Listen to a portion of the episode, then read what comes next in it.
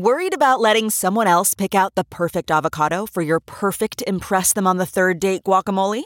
Well, good thing Instacart shoppers are as picky as you are. They find ripe avocados like it's their guac on the line. They are milk expiration date detectives. They bag eggs like the 12 precious pieces of cargo they are. So let Instacart shoppers overthink your groceries so that you can overthink what you'll wear on that third date.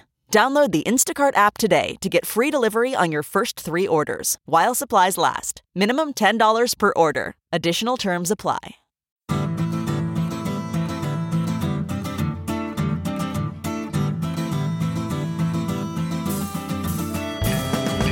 Welcome to the Sinica Podcast, a weekly discussion of current affairs in China, produced in partnership with SupChina. SupChina is the best way to stay on top of the latest news from China in only a few minutes a day through our email newsletter, our handy smartphone app, or at the website at supchina.com. SupChina offers uncensored reporting from and about China, and you can read about everything from media policy to the Me Too movement, from the US China trade war to China's ongoing draconian repression of Uyghurs in Xinjiang. We are sure you'll agree that it's a feast of business, political, and cultural news about a nation that is reshaping the world. I'm Kaiser Kuo, and I'm in Washington, D.C. this week. Joining me from storied Goldkorn Holler in Nashville, Tennessee, is newly minted American citizen Jeremy Goldkorn, editor in chief of SupChina. Yay! Uh, and I remind any listeners who may be Chinese intelligence or security apparatchiks that he is now an American, most emphatically not a Canadian, and therefore of little value to you. I have nothing to say to that, Kaiser. uh, well, just just make sure to pronounce your your your, your you know about not my about, R's right, properly. right, right. I know I can't say water and bath anymore. Okay. And after. Barf, I'll have my coffee wa- after the meal. That doesn't work. No, no, no. Uh, Jeremy, as you know, we like on occasion to do a pull back and look at the big picture episode uh, with a relatively fresh voice, somebody who hasn't been on the show before. Uh, I think we found a terrific guest to do just such a show with, uh, someone who has written broadly about China's place in the world, about great power and superpower transition, about the parlous state of U.S. China relations and the consequences should the two countries move still further apart. So, joining us on Sinica, as I said for the first time, is Ali Wyne, a policy analyst at the nonpartisan not for profit RAND Corporation. Cue evil music. No. He works in uh, RAND's Defense and Political Sciences Department. Ali, thanks for taking the time and uh, welcome to Sinica. Thank you so much for having me. It's a pleasure. So, Ali, when you know I think about the Rand Corporation, I sort of think about uh, ex-military and intelligence, uh, dark, shadowy types advising the government in hawkish ways to, you know, advising Ronald Reagan to support a proxy Cold War in Angola and Namibia, you know, where uh, thousands and thousands and thousands of guns went, and one of those guns ended up in Johannesburg, and the barrel of the gun ended up pointed against my mother's head. Oy. And when I think of the Rand Corporation, I sort of think of like the worst excesses of the Reagan era. Am I right? Tell me, what is the Rand Corporation? So the well, the Rand Corporation it it came of age, so to speak, during the Cold War, and it was at the Rand Corporation where many of the concepts of deterrence, game theory, uh, many of the formulations that the United States employed to think about how to dissuade a nuclear armed adversary uh, from attacking uh, were developed. Uh, so many uh, many game theorists, many defense uh, defense analysts really they made their name at Rand. So I would say that Rand, the to the extent that it has that that somewhat shadowy reputation, uh, it's it is probably because it came of age during the the Cold War. But It was, fa- you know, Bob McNamara and, and Doctor Strangelove, I believe. Dr. working- Strangelove, Yeah, that's- he, was, he was working there, I believe. the association that people have. But I would say that the, yeah, the Rand Corporation is, um, I would say it's it's a research organization that is looking to um, advance public policy solutions. And something that was surprising to me. Um, so when I I suspect that Rand is probably a little bit better known for its work on national security and foreign policy issues, but a very sizable segment of the work uh, is devoted to uh, domestic issues. And so if you go to Rand now, uh, you're as likely to encounter somebody who is working on issues of, say, counterterrorism or counterinsurgency as you are to encounter somebody who is working on strategies for mitigating the opioid epidemic or strategies for improving uh, healthcare access in the United States. So, so RAND is it's based in Santa Monica. I work out of the DC office, but it is a research organization that is aiming to advance public policy solutions. Well, great. Uh, you know, these days, you hear a great deal of talk about how we've entered a, a new Cold War with China. Uh, recently, though, you actually initiated and then kicked off a ChinaFile conversation. ChinaFile uh, runs these terrific conversations where they invite a lot of people to write short sort of responses to a question. And this one was basically, are we in a new Cold War with China? I think what was maybe surprising to me was that all of the the participants in that concluded that no, we're not. Uh, you certainly emphatically said that we aren't.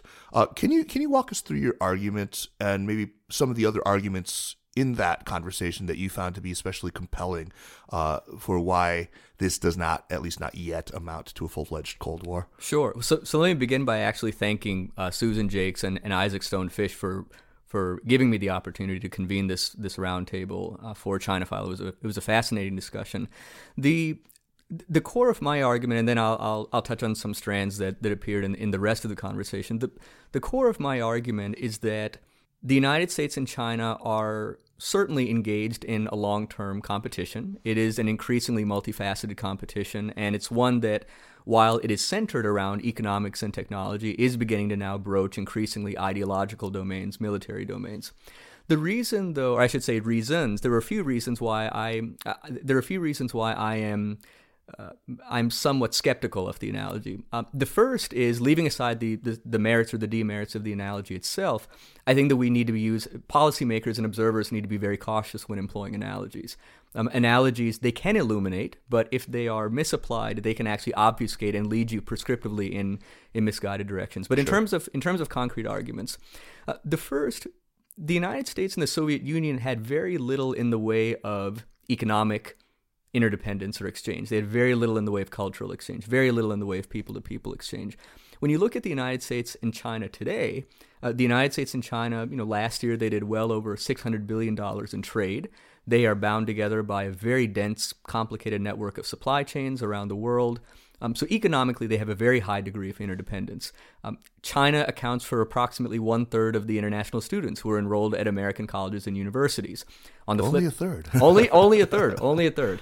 Um, and on the flip side, uh, the United States is now standing up more and more programs that are enabling uh, young American leaders uh, and future leaders to study in China. And I think the, the, most notable of these programs being the Schwarzman Scholars Program uh, that sends uh, sends a number of students from uh, the United States, Europe, and then also China. They do a one year master's degree at Tsinghua University. So when you look at the economic exchanges, you look at the people-to-people exchanges, uh, the tourism, the cultural exchanges.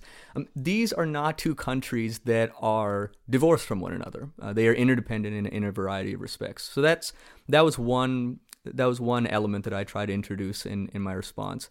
Um, I would another element that I I introduce in my response is that during the Cold War, Washington and Moscow they presided over ideologically aligned satellites and this notion that you could the, no, the notion that you could profit from economically and or otherwise the notion that you could profit from competition between the united states and the soviet union didn't really exist. Uh, you were either part of the united states camp or you were part of the soviet camp or you or in the case of say india you were you were proudly and and self-declared non-aligned. Right. and there was a very obviously a very uh, vibrant non-aligned movement. Today though if you look at middle countries, and I realize that that term might have a pejorative connotation, but basically countries outside of the United States and China, you get the sense that countries don't want to be don't they don't want to face pressure to have to choose either the United States or China, um, and even those countries, and I think it's important to note this. Even those countries that are perhaps the wariest of China's strategic ambitions uh, in, in China's immediate backyard, you look at Japan, you look at India, you look at South Korea, they want to strengthen their diplomatic and military ties with the United States, which they are doing, but they don't want to be excluded from uh, the the fruits of China's economic resurgence. So they want to strengthen their their trade ties with, with, China. They want to strengthen their investment linkages with China. And so what we see going on right now in the Asia Pacific, but also I would say globally, is countries saying we want to strengthen certain uh, relationships with the United States or certain types of relationships. We want to strengthen certain types of relationships with China, and we don't want the United States or China to come to us and say you must choose. Right. So that's that's another. So, uh, that fair enough, Ali. I think you've you've laid out a good case. But if it's not a new Cold War, can I ask you two questions? Sure. Firstly, if it's not a new Cold War, what is it? What do we call this moment when so many people across the American political spectrum are calling for some kind of rethink uh, of, of, engagement. And the second question is um, you must be aware of this Hoover study that Orville Schell and a number of prominent academics, former diplomats, and policy analysts put together, in which they list the many grievances the United States has with China, focusing on what some call influence operations. They call for a policy of constructive vigilance. What did you make of their findings and this concept of constructive vigilance? So, to the to the first question, um, I would say, and actually Kaiser and I were talking about this just before the, the program. It it may seem like I'm evading the question or, or copping out, but I do think that this period is sui generis. Um, I'm actually I'm I'm currently right now working on a piece that that tries to that, that tries to survey some of the analogies that have been made to uh, or some of the analogies that observers have invoked to try to explain U.S.-China competition, and two two of them come up a lot. So one of them was the analogy that I discussed in the uh, the ChinaFile conversation about a new Cold War. So obviously sure. harkening back to the Cold War, and the other is the 1930s. We see we see a resurgence of authoritarianism. We see a resurgence of strongman rule. We see challenges to democracy and, and so on and so forth. So I talked a little bit about why I thought that the, the Cold War analogy was inept uh, in, in certain respects. But, but let me talk a little bit about why I think that it's also mis- misguided to argue that we're simply reprising the 1930s. As I was telling Kaiser earlier, I mean, in the 1930s, number one, there was no post-war order of which to speak. So now we talk about in in present day, we talk about challenges to the post-war order, the erosion of the post-war order, and increasingly about the erosion of the post-war order from within, not just without. But in the 1930s, there was no order uh, of which to speak uh, the world was deglobalizing. There was no order. So that that's a fundamental difference between now and the 1930s. Um, in the 1930s as well, the resurgent or the rising or resurgent authoritarian countries were also militaristically aggressive. Whereas we see today, there's far less in the way of there is some, but there's far less in the way of territorial aggression. Uh, there's far less in the way of outright uh, military assaults on a post-war order by China. Uh, by yeah, by China uh, by China. And so, you know, some people might make the, the point, well, what about what about China's consolidation of influence in or, or control in the South China Sea? But there's a difference between there's a difference between piecemeal, incremental control of features and construction of artificial features in a body of water, albeit a very important body of water, versus a territorial Anschluss or the Sudetenland, right, right? Conquest and aggression. Um, and and and one last point that I would make, explaining why I think that the 1930s analogy is somewhat uh, misplaced, is that in the 1930s there were very few there were very few electoral democracies, and in the 1930s we're experiencing the Great Depression and authoritarian ideologies, whether it was communism, socialism, all the, the isms that you can iterate, uh, they really uh, they had now it, it proved to be it proved to be mistaken, but they offered a coherent explanation of political order. They offered a coherent explanation of economic order, and democracies were faltering at the time. Now they're far more electoral democracies. They're being challenged, certainly, not only from without but from within. oh, okay, Ali. Once again, I think you've made a pretty good case. Uh, it's not a Cold War. It's not the 30s. Yeah. Um, is there a word to describe it? Uh, it's, sui generis. So, well, it's and I know sui generis is an evasion, and I and I I apologize because I I I mean I've been searching in vain. I mean I really have let's come trying, up with one right now. I've been trying very. What about hard. yeah yeah yeah right? No, I was going to say I've been I've been trying very hard. I, I mean, think. you know, thing the decoupling, the the freeze, the small ice age. I don't know. okay, let, let me get back to the second question sure, I wanted to ask you. Sure. What did you think of this Hoover study? Um, that called for a policy of constructive vigilance. Sure. So a, few reactions. My so the first the first reaction I had, and I, I think it's important not only for I think it's especially important for uh, for uh, Chinese interlocutors is um, the individuals who authored the report um, are some of the most respected uh, China observers in uh, in the United States, and I would say around the world. You look at Orville Schell, you look at Elizabeth Economy, and these are these are scholars who um, who are, and I shouldn't say that they were, they are proponents of engaging with China. They are uh, these are not what you would call China hawks. Uh, well, so, some of them are some of them some of them are perhaps a little bit more towards that John side, Pomfret but, is a hawk. I mean, there's really no two ways about it. But uh, if you look, if you look, is a hawk. Many of them aren't though, Kaiser. That's I true. Mean, no, Ezra Vogel is not a hawk. Oh, absolutely not. He's Ezra absolutely Vogel not a is, hawk. Right. is is a good example. So I, I think that the first so my first reaction when I saw the report was that this it, it really, for me, is, is, yet another sort of data point indicating um, how significantly uh, American, I wouldn't say American public opinion. American public opinion is still somewhat mixed on, I, I, think, what to make of China's resurgence, but how significantly American elite opinion across partisan lines has shifted. And again, um, when you have very respected, you know, moderate observers who are authoring this type of report, you need to pay attention.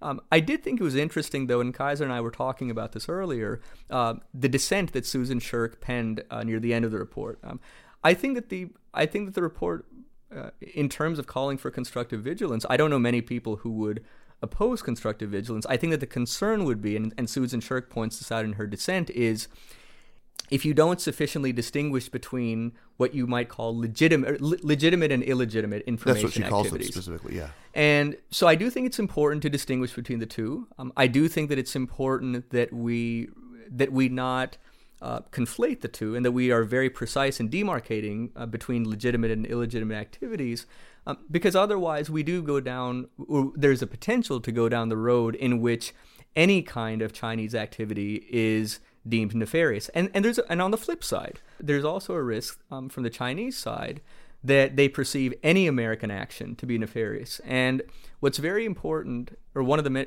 one of the very uh, crucial elements, I would say, going forward between the United States and China is, can they accept that there are certain actions that countries take to advance their national interests that are not immediately and intrinsically inimical to the other. Right. Not every U.S. action is taken with China in mind. Not every Chinese action is taken with America in mind.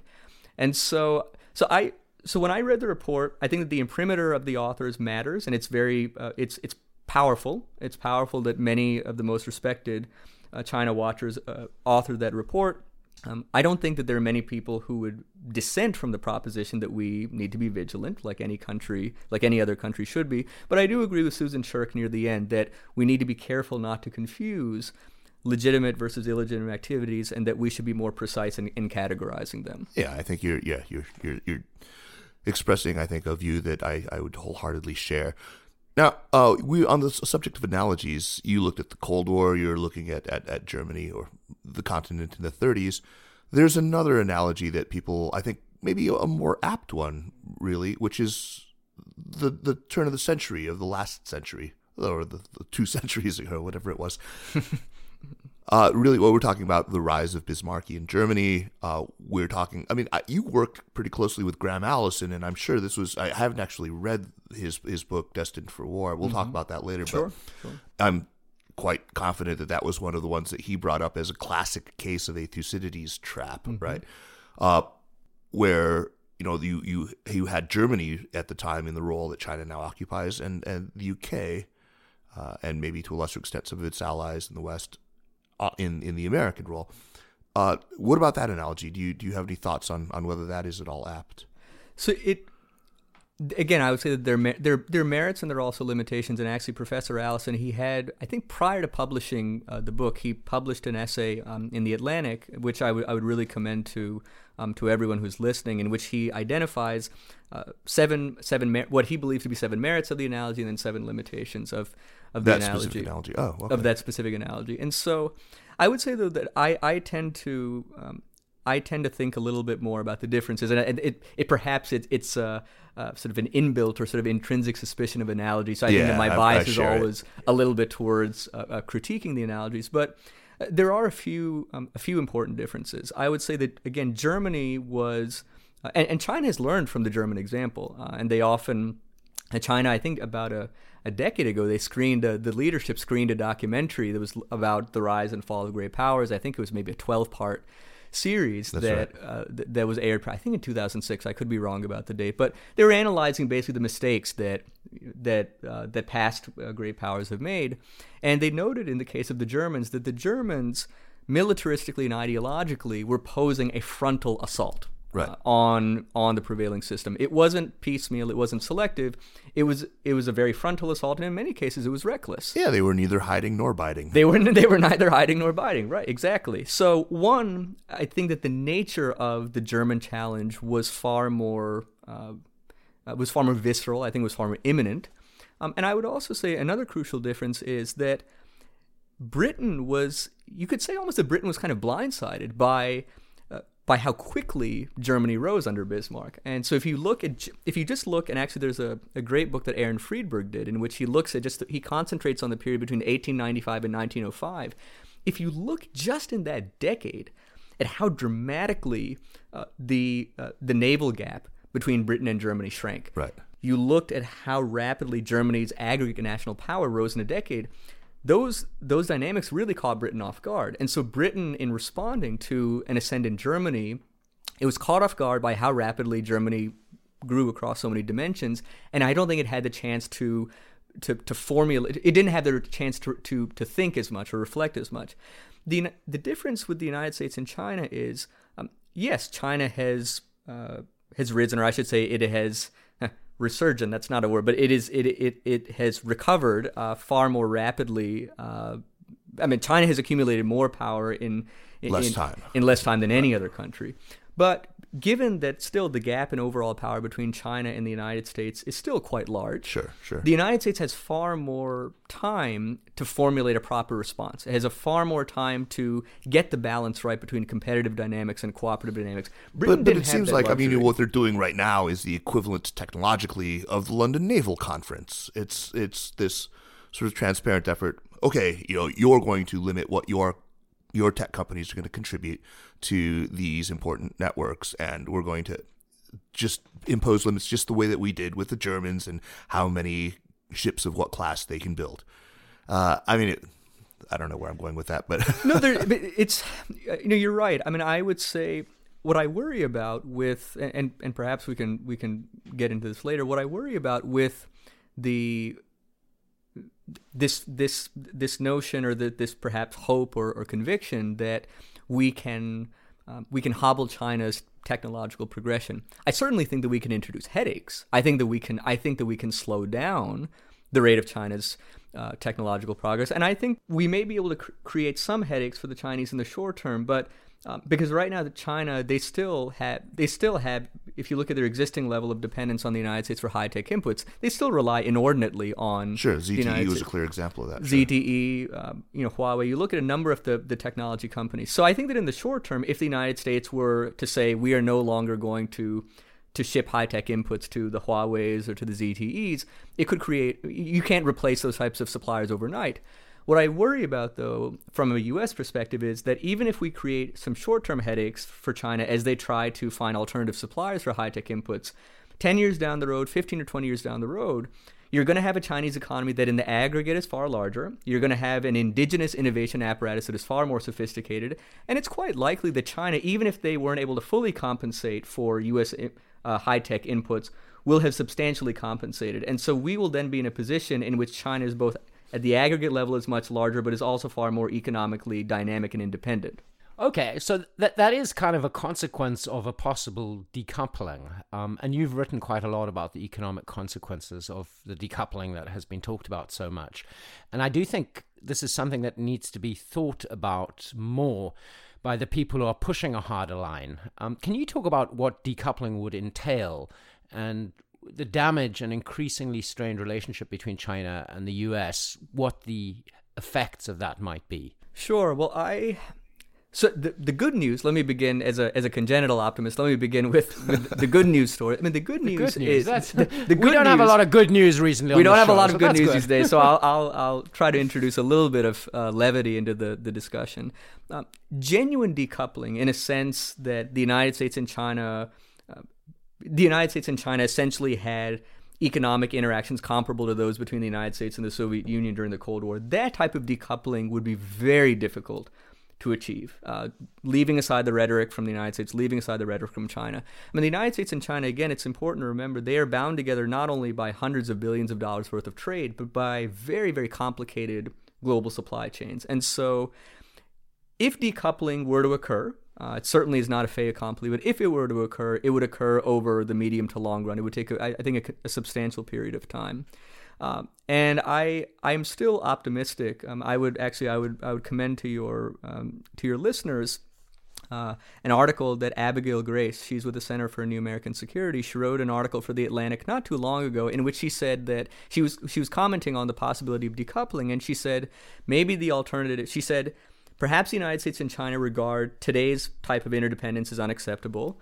Decoupling is is sort of at the other extreme. Maybe the United States and China can find a way to restructure their interdependence. Um, so decoupling is not a fait accompli, but what I try to argue in the, I, I believe the piece you're referencing, um, what I worry about is that trade interdependence has been one of the few phenomena that has has introduced some stability ballast, in the, yeah. It, has been a ballast. Um, in it's it's been one of the few uh, sources of stability in a relationship between two countries that organically have very little, if anything, in common. And if anything, actually, uh, the only, uh, I would say, probably one of the few similarities between the United States and China, which actually goes to actually just sort of amplify their differences, is they are each convinced of their exceptionalism. The United States is convinced of its exceptionalism. China is convinced of its exceptionalism.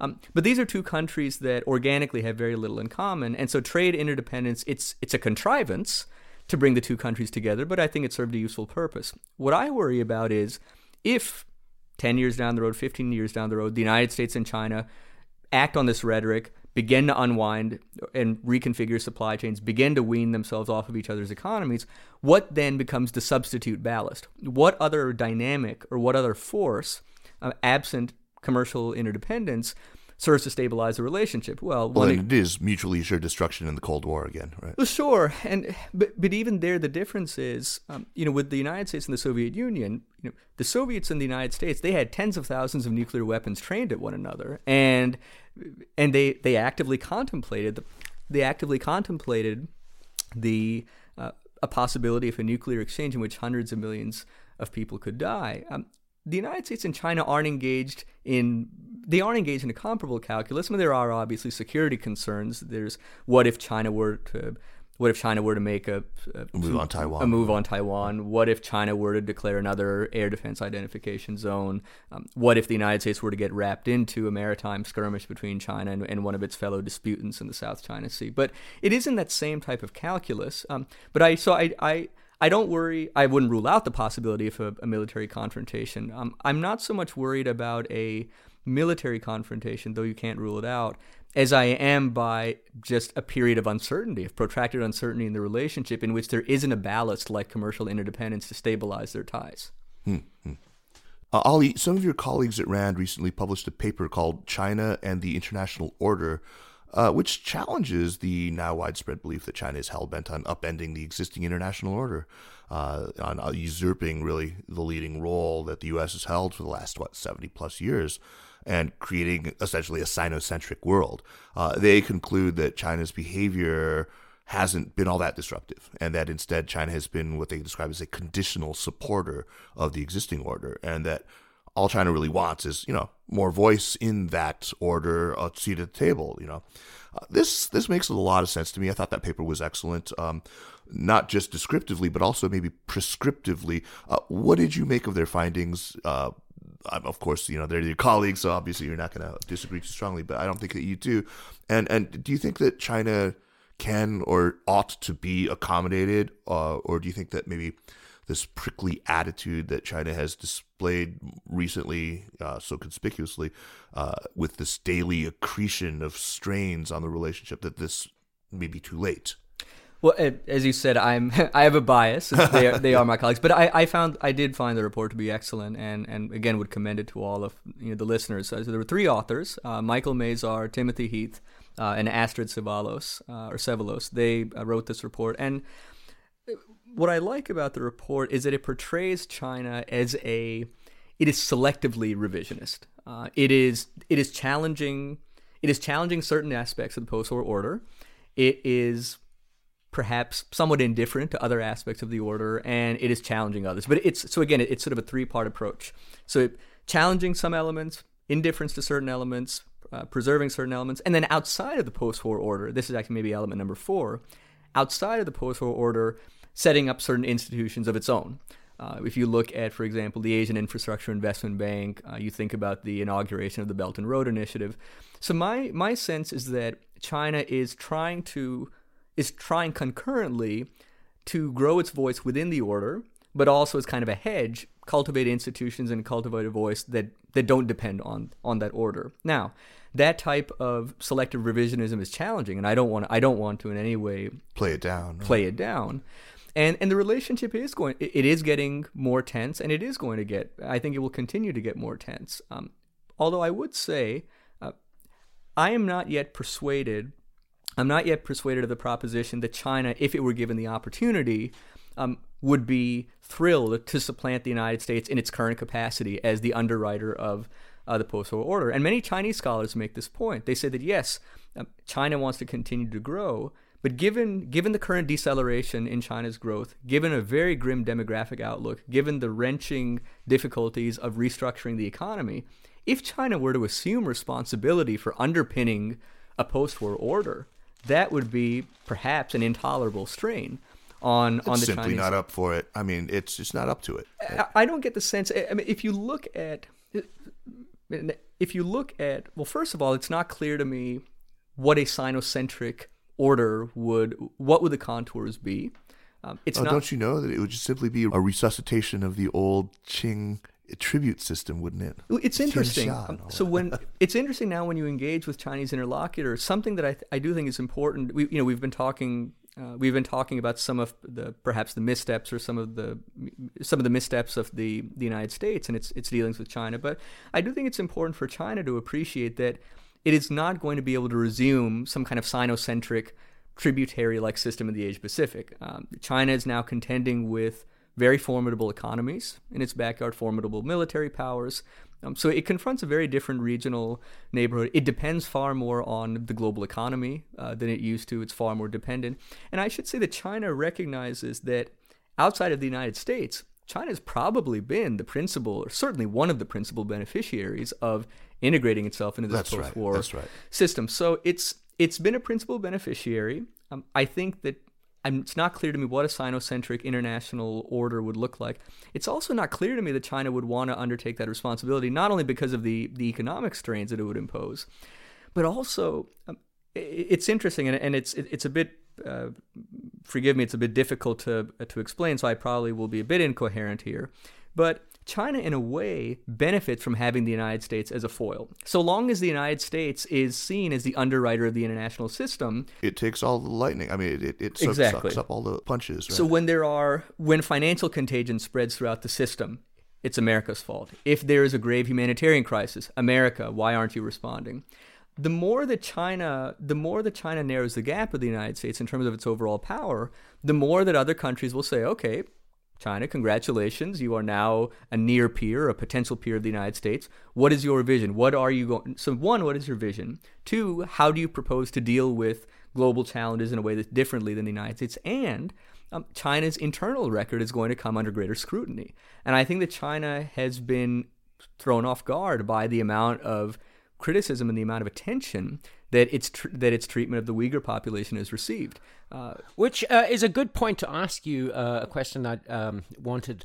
Uh, Steven Lee Myers and Chris Buckley of the New York Times recently published a piece titled An Emboldened China No Longer Cares What Its Critics Think. Uh, and as advertised, it's about the increasingly cavalier attitude that the Communist Party of China has adopted in just the last few years. We've seen it a lot recently the arrest of two Canadians for supposedly endangering state security, but we all know those are trumped up charges and it's just a retaliation for the arrest of Huawei CFO Meng Wanzhou. Another example is Beijing's uncomprom- uncompromising stance on the concentration camps for Uyghurs in Xinjiang the detention in you know very murky circumstances of the head of Interpol, and many more things. Um, a few years ago, you know, shortly after Xi Jinping uh, came to power, Kaiser started calling it the new truculence, which was a word we used on the show for many years, but it, it doesn't seem right anymore because it's no longer new. It's more like China has gone full honey badger and just doesn't give a fuck what the West thinks. Do you see this? Uh, how do you see this? I mean, is it partly a reaction to Trump? Is it an expression of Xi Jinping's personal manly style? Is it a trend that was already well underway before Trump and Xi, or what? It's a combination of all of the above, and and Kaiser and I were, were talking about this this very question earlier. So I I think part of what we are seeing is certainly Xi Jinping's personality. I mean, if you compare Xi Jinping and Hu Jintao, um, these are two very different two very different personalities. Oh, yeah. uh, I mean, Xi Jinping, he you know, in his speeches, he says, I mean, even if you look at the speech that he gave recently, you know, commemorating 40 years of reform and opening up, he says, "We will not be dictated to." He frequently talks about how China will never again revisit its century of humiliation. He wants to move China closer to the center stage of world affairs, so on and so forth. So Xi Jinping's personality is certainly important. Uh, part of what we are seeing is a reaction to U.S. policy, and what we're I, I think actually there are many Chinese commentators who argue, many Chinese commentators who argue that the Trump administration, and again, we, we can agree or disagree with this judgment, but there are many Chinese observers who argue that they actually, in, in, a, in a way, they praise the Trump administration for just being candid. They said, look, the Obama administration wanted to constrict China's resurgence, so did the Bush administration, but they they trotted out certain platitudes, whether it was you know a new model of great power relations, a responsible stakeholder. The Trump administration is simply being candid in expressing its view that China is a national security threat and that the United States intends to constrict its resurgence. So part of the response might be to just the, the candor of, of U.S. policy towards China under the Trump administration. But I do think that there are more secular, long-standing trends, mm. and I, I think it would be mistaken to uh, if you if you look at the attitude that, that that's described in this New York Times article, I think it would be mistaken to say that this attitude is simply a product of uh, President Trump's ascendance or simply a product of Xi Jinping's foray um, into Chinese leadership. Um, I would actually perhaps even go back a decade. Uh, go back to the financial crisis. Um, uh, Kaiser and I were talking earlier. I so I started college in 2004. When I started college in 2004, China was referred to. Most observers call, would refer to it as one of the BRICS. It's it's growing, but we'll we'll lump it in with with the other emerging powers. Uh, there were books and articles about Chindia, so how China and India are this the new uh, economic front. By the time I graduated, though, that conversation had begun to shift. Um, observers were now talking about China not as a superpower in its own right, but as an emerging power in a distinct category. And I think that China looked at the financial crisis as a sign of systemic American weakness. They looked at the finance, and I think that in some ways they actually. That, that's for sure. That that that, that I think uh, you know we've discussed on the show many times. Yeah, that absolutely. was a, an inflection point. I think that two, so. I think that 2008 was an inflection point. I think that um, in the early sort of 2010s, as China began observing the the toll that intensifying political polarization was taking on the American body politic the toll that it but was. Ali, I guess. Let, sorry, sorry to interrupt. No, you're, but, fine, um, you're fine. I, I, think my question actually is: uh, I think Kaiser and I absolutely agree that it really started with the financial crisis when, for the first time, Chinese technocrats who had always admired their American counterparts realized that the masters of the universe sometimes don't know what the hell they're doing. that was the new truculence, yeah. which I would say lasted from 2009 until maybe a year or two ago. The full fuck you honey badger mode that we're seeing now, though, this is something a little different. It is. Or at least it's a difference of degree. It is a difference of degree, and I, I actually worry. Uh, I worry about the potential for hubris, uh, and I, I think that the article is accurate in in in its assessment that the Chinese the Chinese leadership doesn't appear to be as concerned with international sentiment, but China again, China depends on its Belt and Road Initiative depends on globalization, depends on the goodwill of countries that are receiving its investments. Um, China's continued resurgence depends on uh, depends on fostering some amount of goodwill uh, with with others. And actually, increasingly, it's still a minority view, but there are more and more Chinese international relations scholars who are who are now urging China to reconsider its historical aversion to alliance formation. Mm. Um, you look at Yan Xuetong, who yeah, has yeah, a book forthcoming in April, sure. uh, this coming April, and he says if China wants to uh, displace the United States, or if China ha- even w- is going to have a hope of displacing the United States as the world's preeminent power, it will have to form alliances. So he, so uh, Professor Yan, he writes an op-ed in the, in the New York Times in 2011 called "How China Can Defeat America," and his conclusion is he says, and I, I'm paraphrasing him roughly, but he says the core of competition between the United States and China will come down to who has more high quality friends. That was his conclusion in 2011. He's doubled down on it since.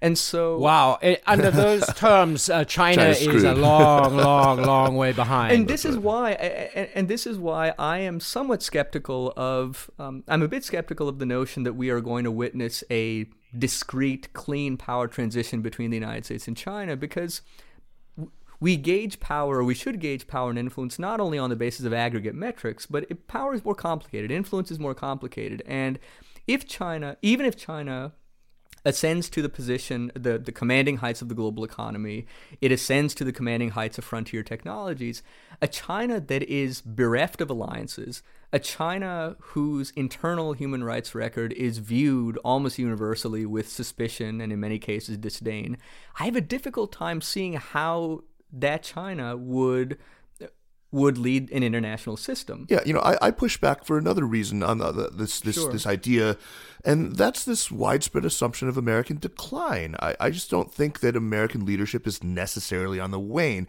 I feel like this is an overreaction to what I think I regard as an aberrant American administration. Uh, this is a maybe a short term crisis. Sure, there are there are a lot of fundamental issues, but this is not the end. I, I can really easily still imagine a post Trump future in which you know, we do recommit to our values and to our institutions. We recommit, importantly, to our allies, which I know we have many more high quality allies than China's possible Pakistan and North Korea. Right? uh, I mean, look, we rediscover a, a confidence in the ability of our our security and, and intelligence agencies to actually do their jobs without whipping up the American public into this crazy fervor. Uh, we don't need to do this.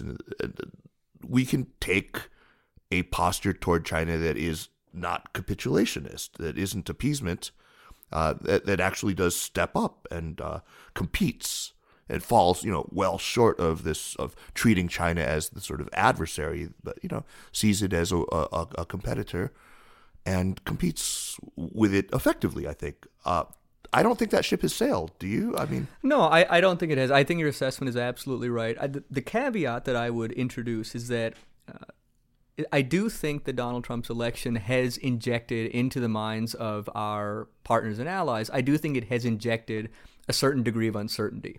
Uh, when Donald Trump's presidency was a hypothetical to be considered and not a reality to be managed, I think our partners and allies could say, well, perhaps the U.S. body politic is simply having a little bit more of a vigorous and expansive foreign policy discussion than it normally has. But I think most most observers thought that Hillary Clinton would win in 2016, and so Donald Trump's election now suggests to many of our partners and allies that there is a there is a the American con- people are totally fucking crazy. Well, there, well, word. there is there is a there is a constituency uh, there is a constituency within the American body politic that is supportive of an America First policy that is skeptical of uh, sort of a more activist foreign policy, uh, and it's a sizable constituency. Maybe not the majority, but it's a sizable one. And so the the concern that I have is that even if in 2020 or in 2024 we elect a president, Republican or Democrat, who hews to a more traditional course of U.S. foreign policy, that cloud of uncertainty will always linger over our allies and partners who will say, well, we're glad Paris, that, the Iran deal, things like this. Right. And they'll say, even, yeah. We're glad that you reverted, Article Five. Article Five. They'll say we're glad that you reverted back, reverted back to a traditional conception of U.S. foreign policy. But given that you elected Donald Trump, you could presumably elect somebody who has his foreign policy views. You could elect somebody like that in the future. So one is Alex the, Jones. Well, the, the, potentially, potentially. So, so one is the degree of uncertainty, but um, but to your point and, and to Kaiser's point, um, it is true, and I think it's important to, in terms of how we think about China, um, the track record of declinism when it comes to America's role in world affairs, it, it's it's not a good track record. Uh, we in the 1930s uh, declinists worried about how we would respond to Japan, how we would respond to Germany. Uh, during the Cold War, obviously, how would we respond to the Soviet Union? In the 1980s, we were concerned that Japan would, would outstrip the United States economically, and, and none of those declinist predictions proved to be accurate. Now, the the fact that previous declinist predictions haven't panned out has no has no bearing on whether the current declinist predictions will will bear out. And again, I think that China, in many ways, is a, is a sui generis case. Uh, there was an interesting op-ed, actually, not an op-ed, but an interesting article that Gideon Rachman wrote for Foreign Policy magazine. Uh, I think it was in 2011. Yeah. And he says in this article, he says, um, he says it's tempting to say that this is again a case of the boy crying wolf. We, we were worried about the Japanese, we were worried about the Soviets. You know, China is just is sort of the, the latest in this iteration. Gideon Rachman makes an interesting point, though, in that piece. He says many people who invoke that parable forget that at the end of the parable, the wolf actually arrives. and in Gideon Rachman's supposition, China is is a wolf. So we, we do need to acknowledge that possibility that you know no power you know no power uh, is is guaranteed preeminence forever, and we need to think about each each challenger differently. Um, but I would say that my thinking about I mean, so, so two more thoughts, and then I, I I'll stop. One is that America does have many uh, important uh, enduring sources of strength and com- uh, competitive advantage. Um, it has a demographic outlook that, in, in large part due to immigration, is far more favorable than that of any other great power whereas China's demographic outlook is quite grim. Uh, because of energy developments uh, in, I say, roughly the past decade, uh, the prospect of not energy independence, but the prospect of being relatively more energy independent is is now within reach. It frees up a lot of foreign policy options for us as it well. It frees up a lot of foreign policy options. Um, you look at our ecosystem of innovation, you look at our system of higher education, so on and so forth. So we have a number of inbuilt competitive advantages that have endured and have survived many of these declinist prognostications. Um, the second point, and then and, and then I'll stop, is I actually don't think the declinism, the sentiment, even if it's analytically misguided, I don't think the declinism in and of itself is bad. And I actually think that depending on how it's harnessed, it can be constructive. And so um, we were we were talking earlier. I was, I was mentioning to to Kaiser earlier uh, an essay that Samuel Huntington wrote almost exactly 30 years ago. The one about Japan. Well, exactly. So he writes an essay in Foreign Affairs. It's at the end of 1988, and the title is called "The U.S." colon decline or renewal question mark. And sam huntington argues in the piece that here we go again with declinism this time vis-a-vis japan and he spends the bulk of his essay explaining why in his judgment the united states is not in decline economically militarily politically. But he has a very interesting passage near the end of that essay which i think uh, merits discussion now and i think is very fitting in how we think about competing with china. He says while I, while I, Sam Huntington, don't think that the United States is in decline, I also recognize that declinists played the most central role in preventing the outcome that they fear, because it is the declinists who sound the alarm and they galvanize the American public and the American foreign policy apparatus to take constructive steps at home and abroad to avert the outcome, to preempt the outcome of decline. So, Hypochondriacs are healthy because they go to the doctor. Exactly, exactly. And so, so Sam Huntington makes the argument look, I think that, I believe that analytically, the fear of decline is misplaced. But if you want to believe that America is in decline and use that sentiment constructively, be my guest. I'm going to call this Randian dialectics. I worry about, here's what I worry about, though, Jeremy, in the case of China. What I worry about in the case of China is we are seeing growing anxiety about a resurgent China. There are two ways, and I'm, I'm, I'm, it's a simplistic binary, but you can either harness that anxiety constructively or you can harness it in a way that yields greater defensiveness, that yields paranoia, that yields uh, kind of a, a bunker like uh, mentality. Um, and what I worry about is I don't think that the United States will be able to compete successfully with China over the long term. A, if it ignores its organic sources of competitive advantages and its unique sources of competitive advantage. And two, or B, if it tries to out China China. I, I worry when I see in, in some of the discussions around town that every time China trots out a new initiative, what is America's response? What is America's corollary initiative? Um, we are not China. We can't become China. We should not try to become China. I think that we should use our anxiety about China to become a more dynamic version of our best self rather than trying to out China China. My real concern, I mean, just just playing off of that, is that our response to this threatens really to destroy the very things that are the source of our vibrancy and open society. Absolutely. I mean, especially when we start targeting immigration, as you were, you were saying, you know, blocking visa applications from Chinese STEM students coming here. I mean, Christ talk about an own goal. I mean that that is just uh, just get me started. But you know, as you were saying, I mean, I think that it's. Uh, Jeremy, have you read John Bolton's speech on uh, Belt and Road and, and Chinese loans in Africa? Did you did you see yes. that? Yes, I have. I have some thoughts on that.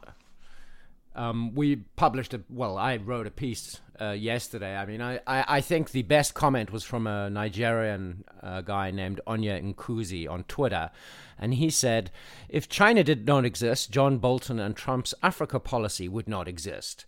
So, what John Bolton outlined is not an Africa policy, but the African component of America's China policy. The past is their inspiration. They plan to refight a Cold War against Russia and China. The other thing he said, uh, which is interesting in terms of the fact that Bolton kind of asked African con- countries to draw a line in the sand uh, between the US and China, which is never a good idea. Um, he said the US is a free and open society we all accept, but it is easier for a Nigerian passport holder to get a visa to China than it is to get a US visa. Now, if you're into business, this matters. Go to Guangzhou, do your business, make money, then watch CNN and Hollywood movies. Yeah, Wow. um, Wow. it's it's. I, I, I think Jeremy, it's a really important point, and I would I would make the just to, to amplify what you said. I do worry about this this direction in U.S. foreign policy because the the mistake is countries do not want to be whether they are in Africa, whether they're in Asia, they want to maintain maximum freedom of maneuver, diplomatic maneuver, and strategic maneuver. They want to uh, they want to partner with the United States when it's strategically advantageous. They want to partner with China when it's strategically advantageous. And so the more that we pressure partners uh, and allies to choose, the more likely it is that we'll end up isolating ourselves. And so, what I would propose, i rather than a zero sum conception of competition, is is perhaps an additive conception of competition. So, if China is is is investing with the Belt and Road, and if the United States believes that it has higher quality investments that it can provide, go to countries and say, look, you're welcome to choose China's investments. Well, we're offering you something else. So I think an additive competition rather than a zero sum competition positions America much better. Uh, but pressuring countries to choose between the United States or China, I, I don't think will end well for, for Washington. Yeah, uh, uh, you know the uh, if I may quote uh, my uh, um, co-continental Onya Nkuzi again, another thing he said was uh, also on Twitter. It doesn't matter whether we like China or not. Much of the economic growth witnessed in Africa over the past twenty years has been on the back of Chinese demand for Africa, African commodities. Until we find a substitute for this demand, we have to do business with them. And I, I think that sort of ties up nicely with what you said. You know, at the moment there isn't a lot of choice for African countries. And, and I should say, and I should say, I mean, there are some encouraging steps that that we see the United States taking in the in the geoeconomic space, uh, and I think in particular, uh, I'm ex- you know there are a number of observers who are excited about uh, the new agency uh, that is, has just been uh, stood up by Congress, the International. De- I think it's the abbreviation is IDFC. I'm, I'm I'm forgetting what it what it stands for, but it's basically National Development and Finance. I, it's, it's something it's something along those lines and it basically it is um, it's replacing so it's replacing OPIC the overseas private uh, investment corporation and so one it has doubled the annual cap so it has a 60 billion dollar annual cap as opposed to a 30 billion dollar cap uh, that OPIC had and crucially it's allowed to invest in debt as well as equity and so so that's good uh, Yeah. from a from a competitiveness perspective. It has bipartisan support. Um, if we can make debt and equity investments abroad, that's good strategically. Um, Secretary uh, Pompeo, uh, when he was uh, when he gave a speech uh, earlier, I believe it was at the end of June, in which he talks about how he was making a down payment um, on American investment in the uh, American economic investment and engagement in the Indo-Pacific. So those steps are good, um, but but as as many observers have argued, um, you can't. So those those are small steps and they're good, but they still are, are small compared to the, the the figures that China is pouring in. And even if we are critical of what China is doing, and there are many many legitimate grievances against the Belt and Road, you can't compete with something with nothing. You have to be able to offer a higher quality alternative. And if you go to a country that is receiving perhaps substandard infrastructure, and you say, look, they're giving you China's giving you substandard infrastructure but we don't have anything to offer you instead, you're not making a very compelling case for yourself. That's right. That's right. Ali, thank you so much for taking the time to talk with us. Uh, let's go on to recommendations. Uh, before we do that, I want to remind our listeners that the Sinica Podcast is powered by SupChina. If you enjoy the Sinica Podcast, the other shows in the network, like the, the fantastic Tech Buzz and China Econ Talk, should be right up your alley. Uh, and also check out the wide ranging content on SupChina. The best thing that you can do to support us, of course, uh, sign up for SupChina Access. The support that you give us makes it all possible. It, it's possible for us to keep bringing you the reporting, the conversations, the videos, and, and all of it. Uh, let's let's move on to recommendations. Jeremy, why don't you kick us off, man? What do you have for this this week? Okay, it's a cookbook. Um, you know, I never really cooked in my life, and living in China, there was never a need. Um, but moving to the United States and you know not to New York or L.A. or the Bay Area, there's no decent Chinese food uh, in Tennessee really. very little. Uh, so I've had to learn to cook, and um, I- I'm getting to be okay. But I realized that I didn't really sort of th- have a theoretical understanding of what I was doing. Um, and somebody recommended this excellent book called Salt, Acid, Fat, Heat by Samin Nosrat, and I believe there's a Netflix TV series. Yeah, yeah. I was going to say that name same. sounded familiar. I think I saw that flicking through Netflix the other day. Yeah. I haven't seen the, the, the TV series, but the book is really excellent. You know, Ah. even if you're an experienced cook, because it has recipes, but it's fundamentally uh, a, a sort of layperson's guide to the chemistry of cooking, the theory of cooking, and you know why. Uh, you know, obviously the the title is because she identifies four elements as basically being the secret to everything. And if you know how to use salt, acid, fat, and heat in various forms, you can cook anything without a recipe. Uh, anyway, it's a really fun book if you like cooking. I noticed you leave sugar and sweet out out of that list, but Well, yeah, you know me. I, I yeah, you, I you don't have care a about sweet, sweet. tooth. yeah, you really don't have a sweet tooth. I commend you for that. So, Ali, what do you have for us this week? I would recommend the new issue of Foreign Affairs. Hmm. Uh, it has a number of articles, one by Ayanshu Tong, uh, one by Oriana Skylar Mastro. Yeah, uh, yeah, there are a number great. number of other articles that are looking at. I, I think, and I like the I like the title of the the issue. It's China, I think something China, America, and global order. Who will rule the world? Something to that effect. Um, but there are a number of good articles in there discussing the state of U.S.-China competition. Um, and one. But as I was reading the articles, they do a very good job of surveying the U.S. China competitive landscape. But I think that we need to be thinking more about uh, a sort of a, a possibility that doesn't get as much attention, which is that maybe we won't witness a power transition between the United States and China, even as America's relative influence continues to decline, China's relative influence continues to rise. For reasons that we were discussing earlier, it's not clear to me that China wants to supplant the United States in its present capacity as the underwriter of, Right. of global order. And I so think we I agree think on that. Yeah. so I think that we need to we need to weigh the possibility of a tense, fluid balance between the United States and China rather than a, a power transition. And so, but highly recommend the new issue of Foreign Affairs. Um, oh, one last recommendation. Uh, it's, it's on the subject of power transitions. Uh, Kori Schake's book, uh, Safe Passage, is uh, just a, a just a superb account of the power transition between the United Kingdom and the United States. Uh, very, it's uh, very, very elegantly written, very thoughtfully uh, uh, constructed, and it offers a number of insights, not only into power transition theory uh, generally, uh, but she has a number of insights that she applies to U.S.-China relations at the end of the book. So I would highly recommend Kori Schake's book, Safe Passage. Thanks. That's a great recommendation. Sure. So, what I recommend this week is not booking six podcasts all in the same week and running out of recommendations. Uh, uh, no, actually, uh, I'm going to recommend an article in The Atlantic by Jake Sullivan, uh, who is Joe Biden's national security advisor. Um, it's about American exceptionalism, about making, you know, it makes the case that American exceptionalism interpreted correctly, uh, that there's sort of a right kind of exceptionalism. That with that, we really can still lead the world. I mean, as I was arguing earlier, I mean, it, he quotes a line that I just love. It's one of my favorite lines from an Obama speech. This one he made uh, commemorating the 50th anniversary of the March to Montgomery. Uh, he said, each successive generation can look upon our imperfections and decide that it is in our power to remake this nation to more closely align with our highest ideals. It's the thing that I love about America. It's just the open endedness and the self corrective capabilities of this country. And that this is ultimately the, the deep reservoir of, of hope that I still have that we can come out of this moment and make ourselves a better country. So uh, that's my recommendation. Ali, once again, thanks so much for joining us on Sinica. Thank you so much for having me. It was a pleasure. Jeremy, man, it was great to talk to you as always. Thanks, Kaiser. The Sinica podcast is powered by SupChina and is produced by Kaiser Kuo and Jeremy Goldkorn and edited by Jason McRonald and by me.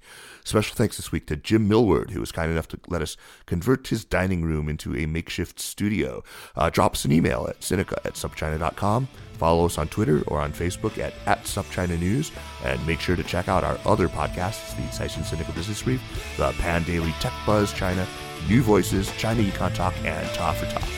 More great shows coming soon. Thanks for listening, and we'll see you next week. Take care.